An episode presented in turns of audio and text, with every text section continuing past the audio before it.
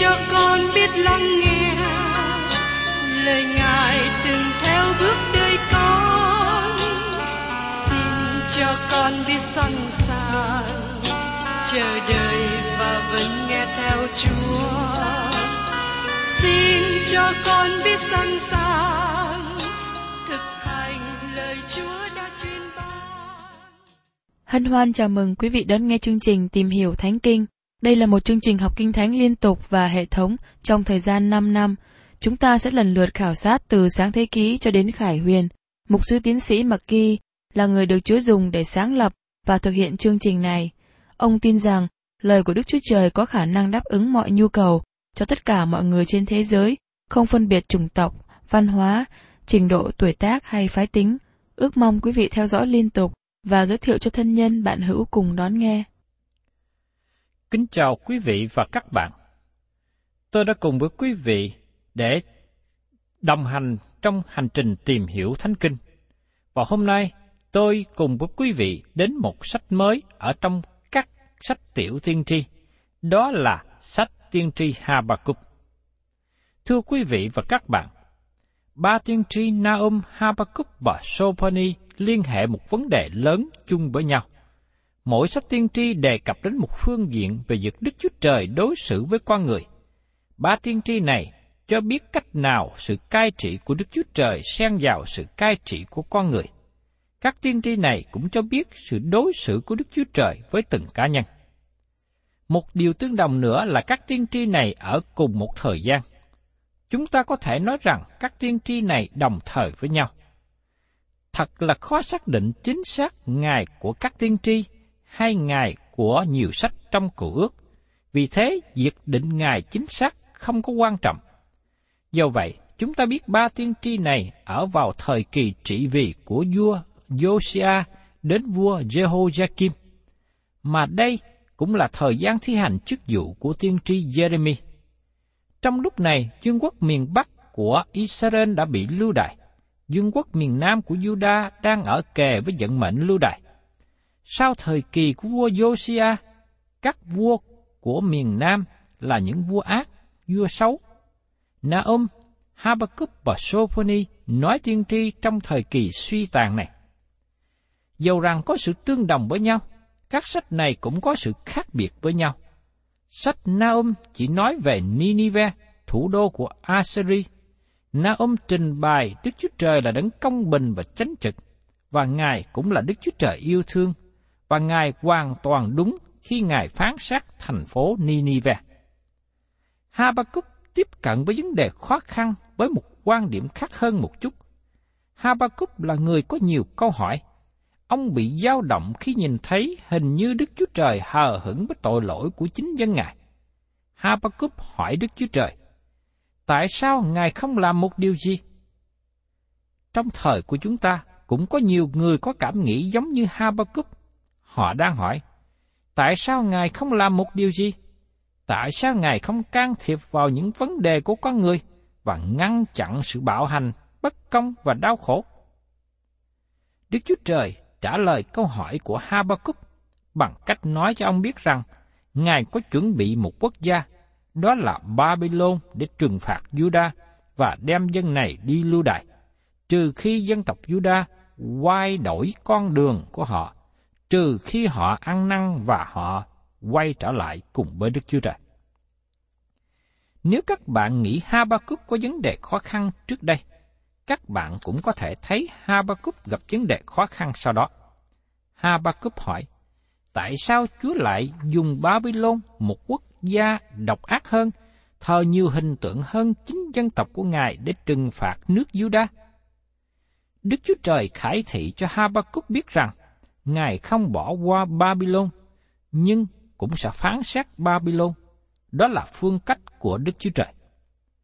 Sách Habakkuk rất là quan trọng vì sự quan hệ của nó với Tăng ước. Nó được công nhận trong ba sách lớn của Tăng ước nói về giáo lý. Đó là sách Roma, Galati và Hebrew.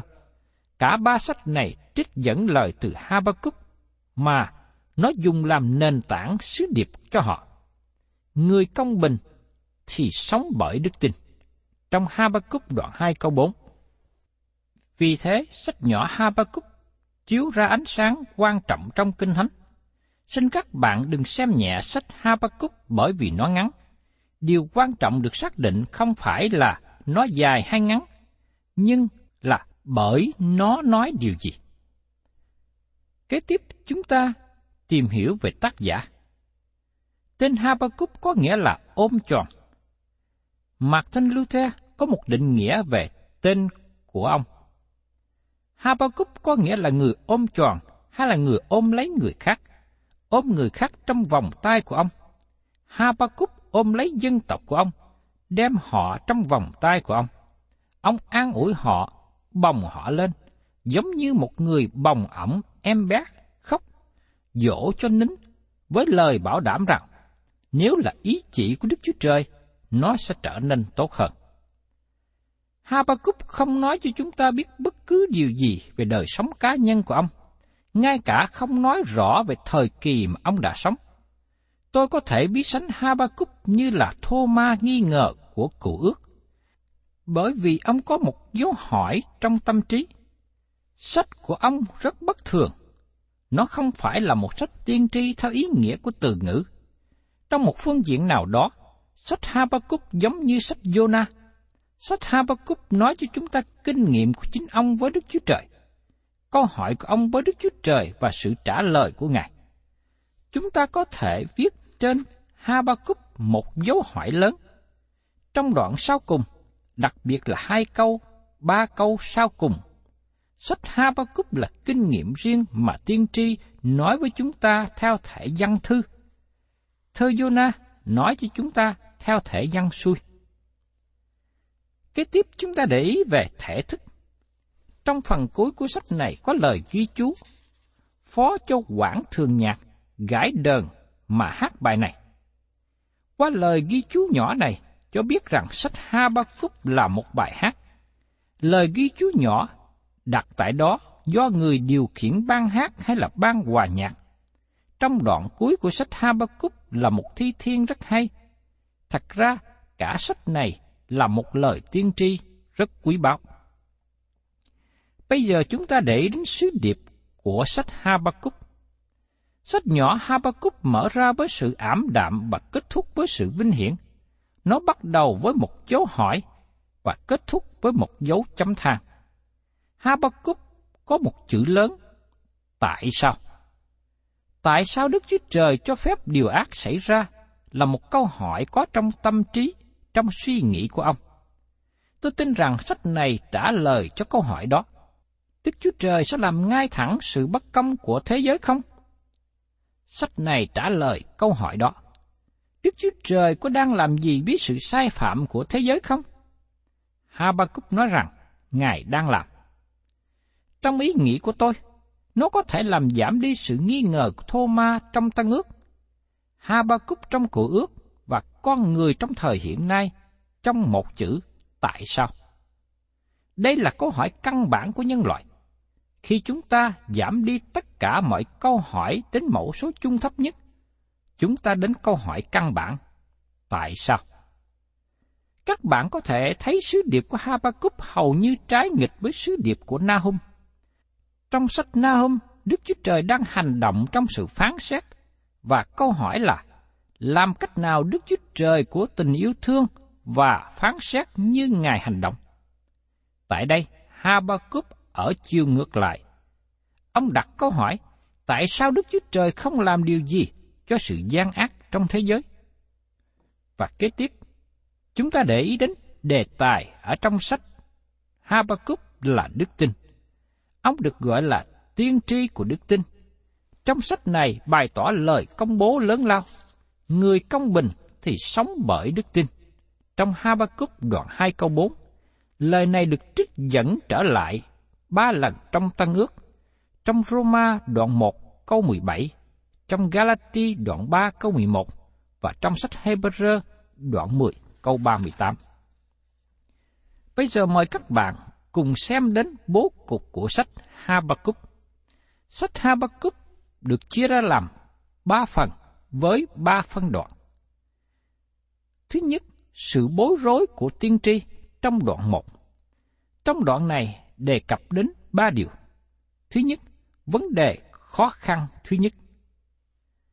Tại sao Đức Chúa Trời cho phép điều ác xảy ra? Thứ hai, Đức Chúa Trời trả lời. Đức Chúa Trời dấy lên nước canh đê để trừng phạt Juda. Và thứ ba, vấn đề khó khăn thứ hai của tiên tri lớn hơn điều thứ nhất. Tại sao Đức Chúa Trời cho phép dân tộc của Ngài bị trừng phạt bởi một quốc gia gian ác hơn họ? Tại sao Đức Chúa Trời không tiêu diệt người cánh đê? Đến phần thứ nhì, lớn, ở trong đoạn 2, nói đến sự nhận thức của tiên tri. Trong đoạn này chia ra làm bốn phần. Thứ nhất, sự thực hành của tiên tri. Ông đem vấn đề kính nhiệm đến nơi kính nhiệm. Thứ hai, sự nhận nại của tiên tri. Ông chờ đợi khải tượng. Thứ ba, sự giải bài cho tiên tri. Có sự phân chia lớn trong nhân loại. Một nhóm người xấu mà họ đang tiến đến sự quỷ diệt, và một nhóm khác có đức tin và họ hướng về Đức Chúa Trời. Đây là điều đương nhiên. Và phần thứ tư, ẩn dụ của tiên tri. Có sự ứng dụng trong chính khải tượng này. Đến phiên người canh đê sẽ bị tiêu diệt. Đức Chúa Trời đang hành động giữa các quốc gia. Đến phần thứ ba ở trong đoạn ba, nói đến sự vui mừng của tiên tri. Và đoạn này cũng chia làm ba phần. Lời cầu nguyện của tiên tri, Tiên tri nghĩ rằng Đức Chúa Trời không làm chi hết với sự gian ác. Giờ đây ông cầu xin Ngài nhớ đến sự nhân từ. Có phải tiên tri sợ rằng Đức Chúa Trời đang hành động quá nhiều? Phần thứ hai, chương trình của Đức Chúa Trời. Đức Chúa Trời đang cởi trên xe ngựa của sự cứu rỗi với sự oai nghiêm. Phần thứ ba, vị trí của tiên tri. Tiên tri sẽ hớn hở. Ông đi từ sự đau đớn đến sự vui mừng. Bây giờ mời quý vị cùng tìm hiểu trong đoạn thứ nhất, nói về sự bối rối của tiên tri. Trong Habakkuk đoạn 1, câu 1, này là gánh nặng mà đấng tiên tri Habakkuk đã xem thấy. Gánh nặng nói ở đây có nghĩa là sự phán xét. Thật ra nó không phải là câu hỏi của Habakkuk, nhưng thật ra nó là câu trả lời của Chúa – Câu trả lời của Chúa thật là lời tiên tri trong sách Habakkuk. Sự trả lời của Chúa là sự phán xét mà Habakkuk gọi đó là gánh nặng, và các sách tiên tri khác cũng gọi như thế. Vấn đề khó khăn thứ nhất của Habakkuk tại sao Đức Chúa Trời cho phép điều ác xảy ra? Mời quý vị cùng xem ở trong Habakkuk đoạn 1 câu 12. Hỡi Đức Sêu Va, Tôi kêu vang mà Ngài không nghe tôi cho đến chừng nào. Tôi vì cớ sự bạo ngược kêu vang cùng Ngài mà Ngài chẳng khứng giải cứu tôi. Lời của Habakkuk nói rằng, ở Đức Sô Va, tôi kêu vang mà Ngài không nghe tôi cho đến chừng nào.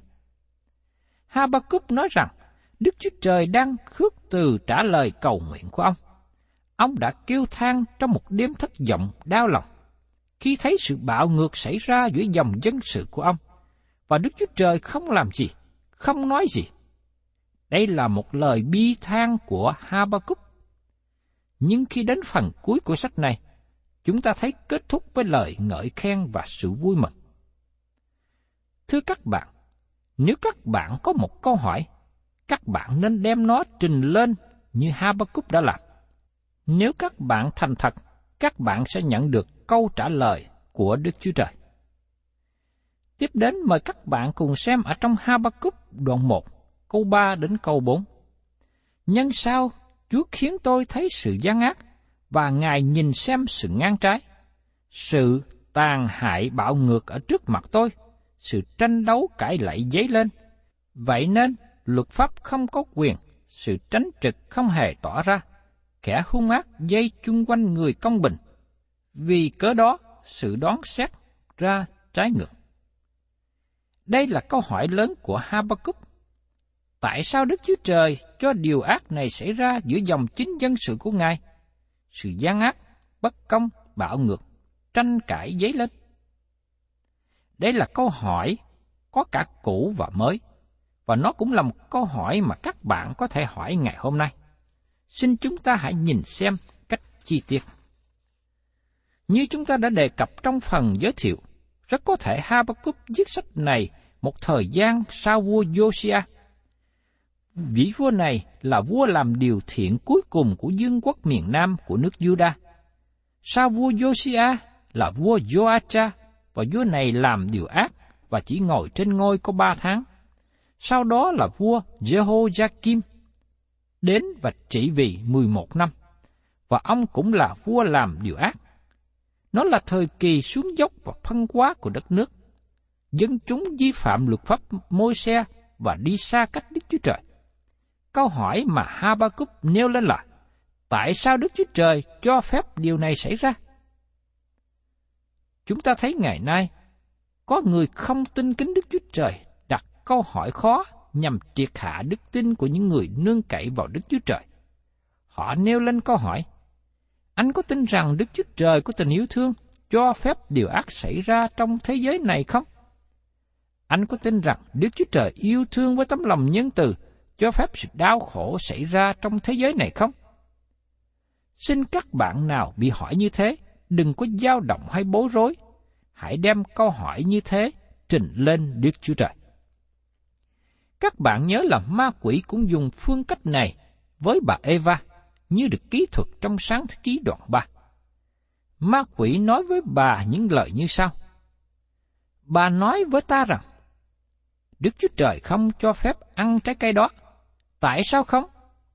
Trái cây đó là một thứ trái cây ngon nhất trong vườn, và nếu bà ăn vào, mắt mình sẽ mở ra và sẽ trở nên giống như Đức Chúa Trời. Ta không thể tin tưởng rằng Đức Chúa Trời là đấng tốt lành lại cấm ăn trái cây đó. Ta không hiểu được. Thưa các bạn, các bạn thấy rằng ma quỷ đang tìm cách tiêu diệt lòng tin của bà Eva về sự tốt lành của Đức Chúa Trời.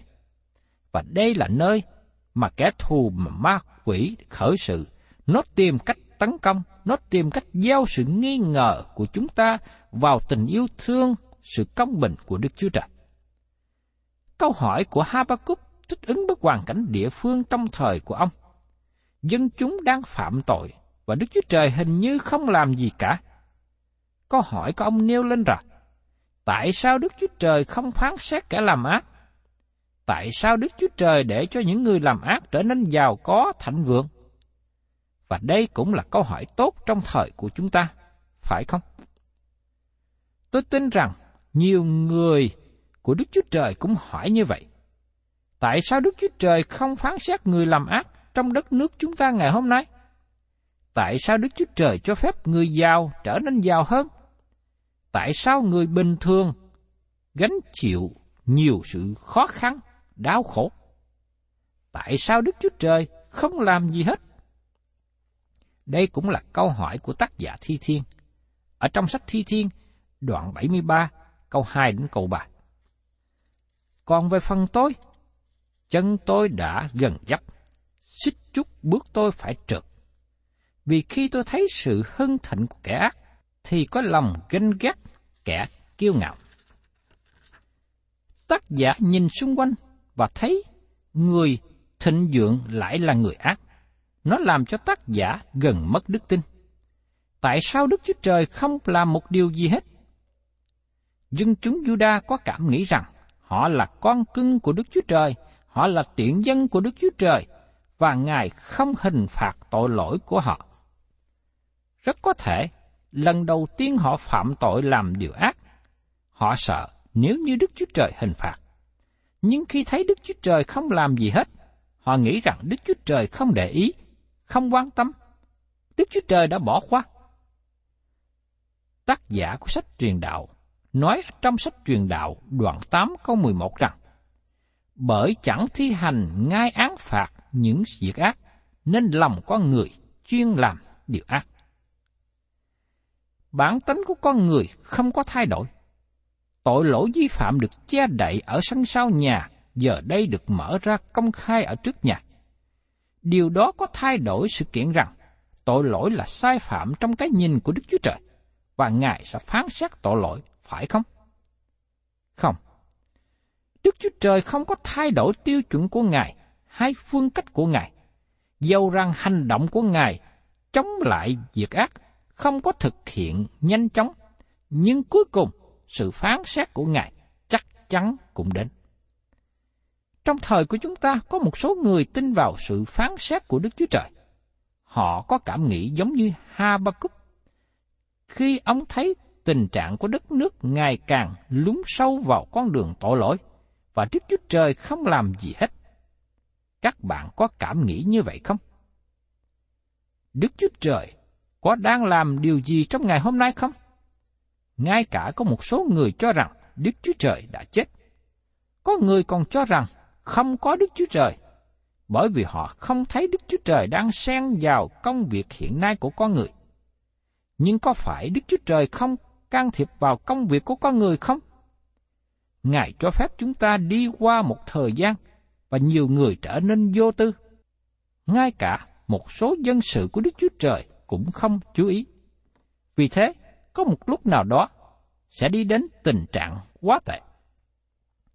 Habakkuk là người của Đức Chúa Trời với tấm lòng rất mềm dịu, và ông giận khi thấy người tội lỗi nhiều thêm và không bị hình phạt. Ông giận khi thấy người vô tội bị thạnh nộ, bị lợi dụng và bị tiêu diệt.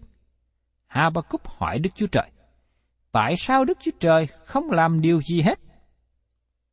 Đức Chúa Trời có câu trả lời cho Habakkuk và Ngài cũng có câu trả lời cho các bạn nếu các bạn hỏi Ngài.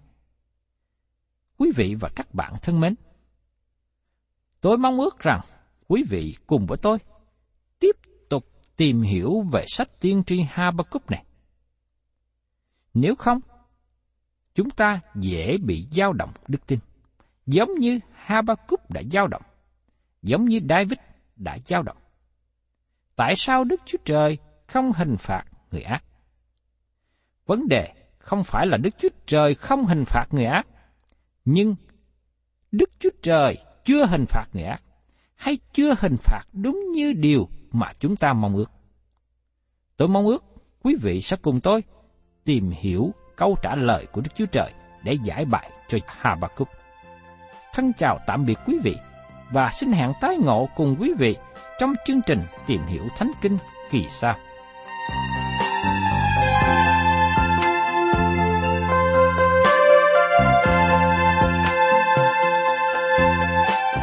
Cảm ơn quý vị đã đón nghe chương trình Tìm hiểu Thánh Kinh. Nếu quý vị muốn có loạt bài này, xin liên lạc với chúng tôi theo địa chỉ sẽ được đọc vào cuối chương trình. Kính chào quý thính giả.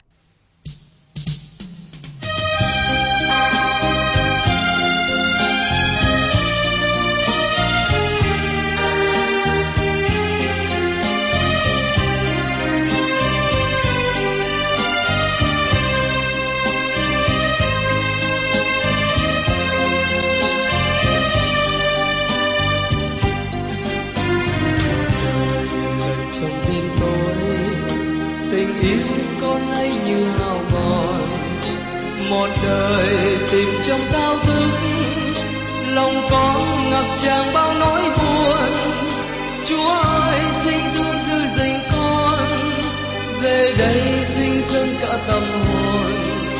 Tin rằng ngài là thiên chúa, bên ngài hạnh phúc suốt đời. Lạy chúa lạy chúa tôi, chính tôi trông cậy ở ngài. Lạy chúa lạy chúa tôi, hãy đưa tôi về sống trong yên vui. Rằng con hãy nhớ tình yêu sẽ biến đổi phận người phận người từ trong tiếng khóc, một mai tình ngài cho tiếng cười. Chúa ơi, con nay xin gửi trao đời con những đắng cay khổ sầu. Đời ngài hồn con nương đau nỗi vui từ nay thắm hầu lạy chúa lạy chúa con chính tôi trông cậy ơn ngài lạy chúa lạy chúa tôi, hãy đưa tôi về sống trong niềm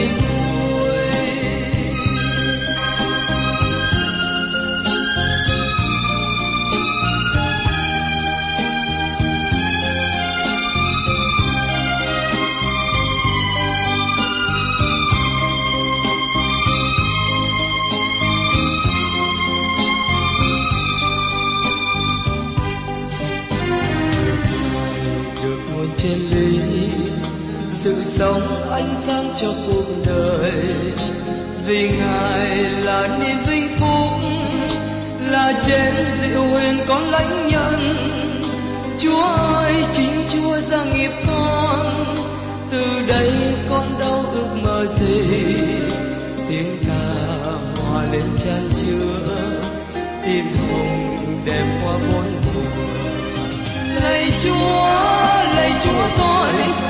Tôi trông cậy ở ngài.